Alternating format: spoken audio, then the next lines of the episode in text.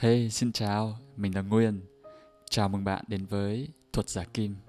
Và ở đây chúng ta sẽ cùng nhau uh, học hỏi và tìm hiểu về nghệ thuật chuyển hóa tâm thức và từ đó chuyển hóa cuộc sống.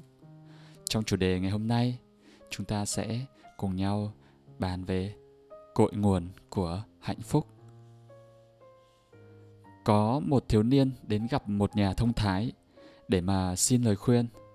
À, anh ta hỏi là cháu phải làm sao để trở thành một người vui vẻ và đem niềm vui đến cho người khác? Nhà thông thái nói, tôi tặng cậu bốn câu. Thứ nhất, hãy coi bản thân là người khác. Nghĩa là khi cảm thấy đau khổ, hãy coi mình là người khác. Sự đau khổ sẽ vơi bớt. Khi thấy vui vẻ, coi mình là người khác, niềm vui sẽ ôn hòa, bình lặng. Đúng không? Nhà thông thái gật đầu, nói tiếp. Thứ hai, coi người khác là chính mình. Thiếu niên liền đáp. Làm như vậy là để cảm thông cho nỗi khổ của người khác, hiểu được điều họ muốn, giúp đỡ một cách hợp lý khi người ta cần. Đôi mắt của nhà thông thái ngời sáng, ông ta nói tiếp. Thứ ba, hãy coi người ta là người ta. Vậy là phải tôn trọng tính độc lập của mỗi cá nhân trong hoàn cảnh nào cũng không được xâm phạm đến người ta. Nhà thông thái nói tiếp, thứ tư, coi bản thân là bản thân.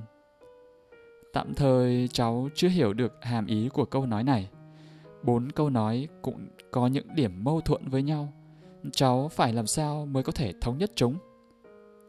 Nhà thông thái chậm rãi nói với cậu, hãy dành cả đời để chiêm nghiệm chắc hẳn mọi người trên đời đều theo đuổi hạnh phúc. Vậy ờ, phải làm sao mới có được hạnh phúc? Thứ nhất, hạnh phúc đến từ gia đình hòa hợp.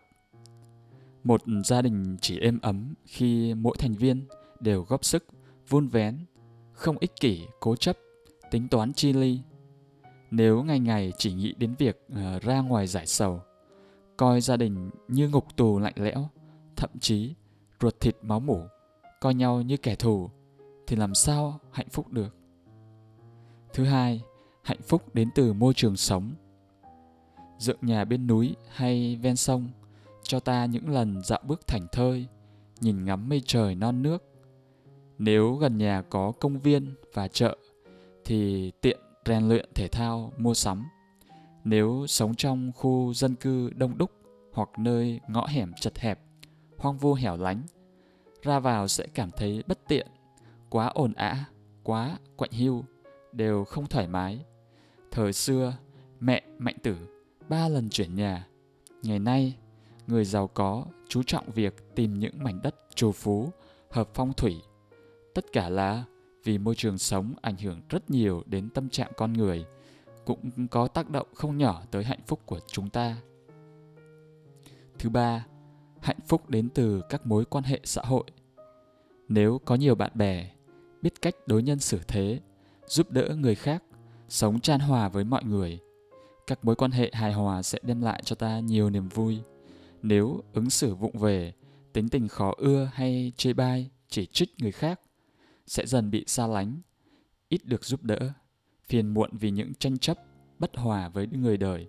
Như vậy thì làm sao hạnh phúc được? Thứ tư, hạnh phúc đến từ tấm lòng khoan dung. Rộng lượng, bao dung để không so đo tính toán, vì vài ba chuyện còn con để nhìn xa trông rộng, không bị che mắt, được mất nhất thời, mở lòng đón nhận thì sẽ thấy thế giới này đẹp tươi. Thứ năm, hạnh phúc đến từ nội tâm tĩnh tại. Dẫu hoàn cảnh thế nào, khó khăn ra sao con người đều nên tránh xa nóng nảy, giận dữ. Không để cảm xúc tiêu cực, nuốt chửng lý trí. Có vậy mới tìm được lối thoát, cảm nhận niềm vui đến từ chính sự tịnh tại trong nội tâm. Thứ sáu, hạnh phúc đến từ sự quan tâm.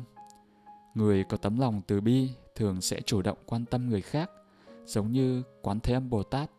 Nghe chúng sinh gọi danh hiệu mình, thì lập tức lần theo tiếng nói tìm đến để cứu khổ cứu nạn. Niềm vui và sự thỏa mãn người khác đem đến chỉ là nhất thời. Chủ động quan tâm người khác sẽ đem đến niềm vui từ trong tâm hồn. Đó mới là hạnh phúc chân thực, dài lâu. Thứ bảy, hạnh phúc đến từ nội tâm. Hạnh phúc hay phiền muộn đều do nội tâm tạo nên. Nếu giữ lòng sáng trong, đẹp đẽ, biết nghĩ cho người khác, giúp đỡ mọi người hạnh phúc sẽ sinh sôi từ chính tâm mình. Hỏi sao con kênh lại trong như thế vì nước đầu nguồn chảy mãi không ngừng. Ai cũng mong được hạnh phúc, nhưng ai cũng mang mầm sống của cố chấp, đố kỵ, ngạo mạn. Có người để chúng sinh sôi chạy theo vật chất, quyền lực. Thế nên tìm mãi không thấy hạnh phúc chân chính. Thật ra hạnh phúc không ở đâu xa, nó đến từ sự bình dị, hài hòa từ trái tim chân thành, từ nỗ lực của bản thân, từ những gì ta đang nắm giữ. Cho nên, cội nguồn của hạnh phúc là những điều sau. Chủ đề này mình sẽ có một cái bản mind map để bạn có thể hình dung rõ và nắm chắc về cái chủ đề chúng ta đang bàn. Thì bạn có thể download ở phần dưới mô tả của video hoặc ở trong À, phần mô tả của kênh podcast. Và bây giờ mình sẽ quay lại với cội nguồn của hạnh phúc gồm những điều sau. Ở đây chúng ta có bốn điều. Một là cơ thể khỏe mạnh. Đây là điều kiện quan trọng nhất để có được hạnh phúc.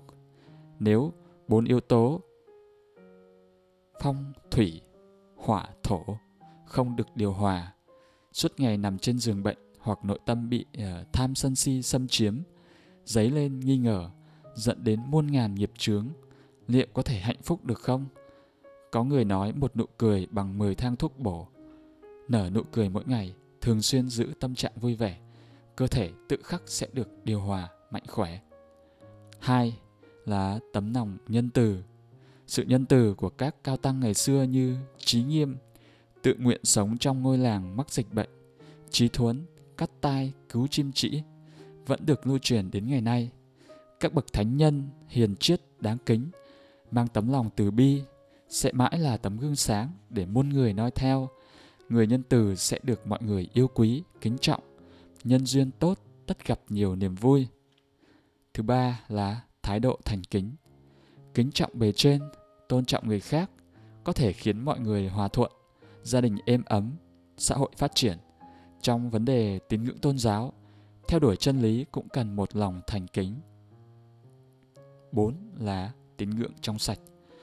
Trẻ nhỏ cần dựa vào cha mẹ để sinh tồn. Người già phải dựa vào cây gậy để bước đi vững chãi. Trong đêm tối, cần dựa vào ánh đèn để nhìn rõ phương hướng. Tín ngưỡng cũng giống như điểm tựa của chúng ta. Tín ngưỡng trong sạch có thể dẫn ta đến con đường đúng đắn. Chừng nào còn niềm tin chừng đó, con người còn lòng dũng cảm đối mặt với gian khó. Cuối cùng, xin được đưa ra một số phương pháp để bạn rèn luyện và có hạnh phúc trong đời sống này. Thứ nhất, đó là học hỏi không ngừng. Luôn luôn cầu tiến, không ngừng trau dồi bản thân cũng là một niềm hạnh phúc. Xã hội ngày nay đề cao việc học suốt đời. Học hành là mục tiêu quan trọng của đời người, không ngừng nâng cao bản thân điều chỉnh quan niệm, tư tưởng bằng cách học hỏi kiến thức, tìm hiểu cuộc sống, phát triển nhân cách cũng là con đường hướng tới hạnh phúc. Thứ hai, thực hiện nguyện vọng. Thế giới này có lý tưởng cũng có thực tế. Hai thứ này phải bổ sung, hỗ trợ cho nhau thì mới làm nên cuộc sống. Lý tưởng tốt đẹp nhưng không thành hiện thực sẽ chỉ là ảo tưởng.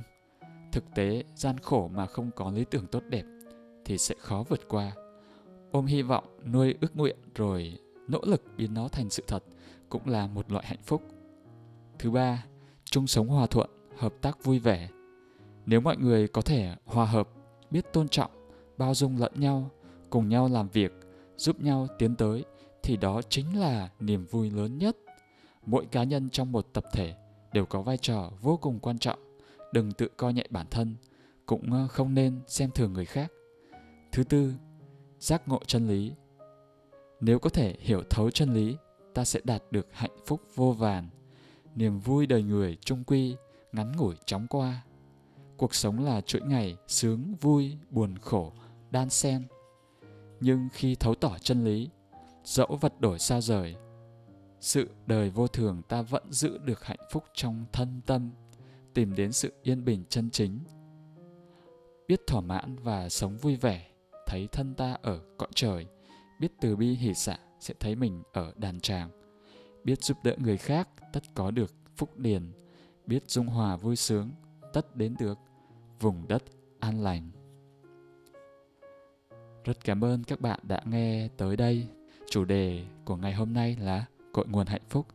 Rất mong bạn ủng hộ thuật giả kim bằng những lượt đăng ký và những lượt chia sẻ chủ đề này để nhiều người biết hơn về thuật giả kim. Xin chào và hẹn gặp bạn trong những chủ đề tiếp theo.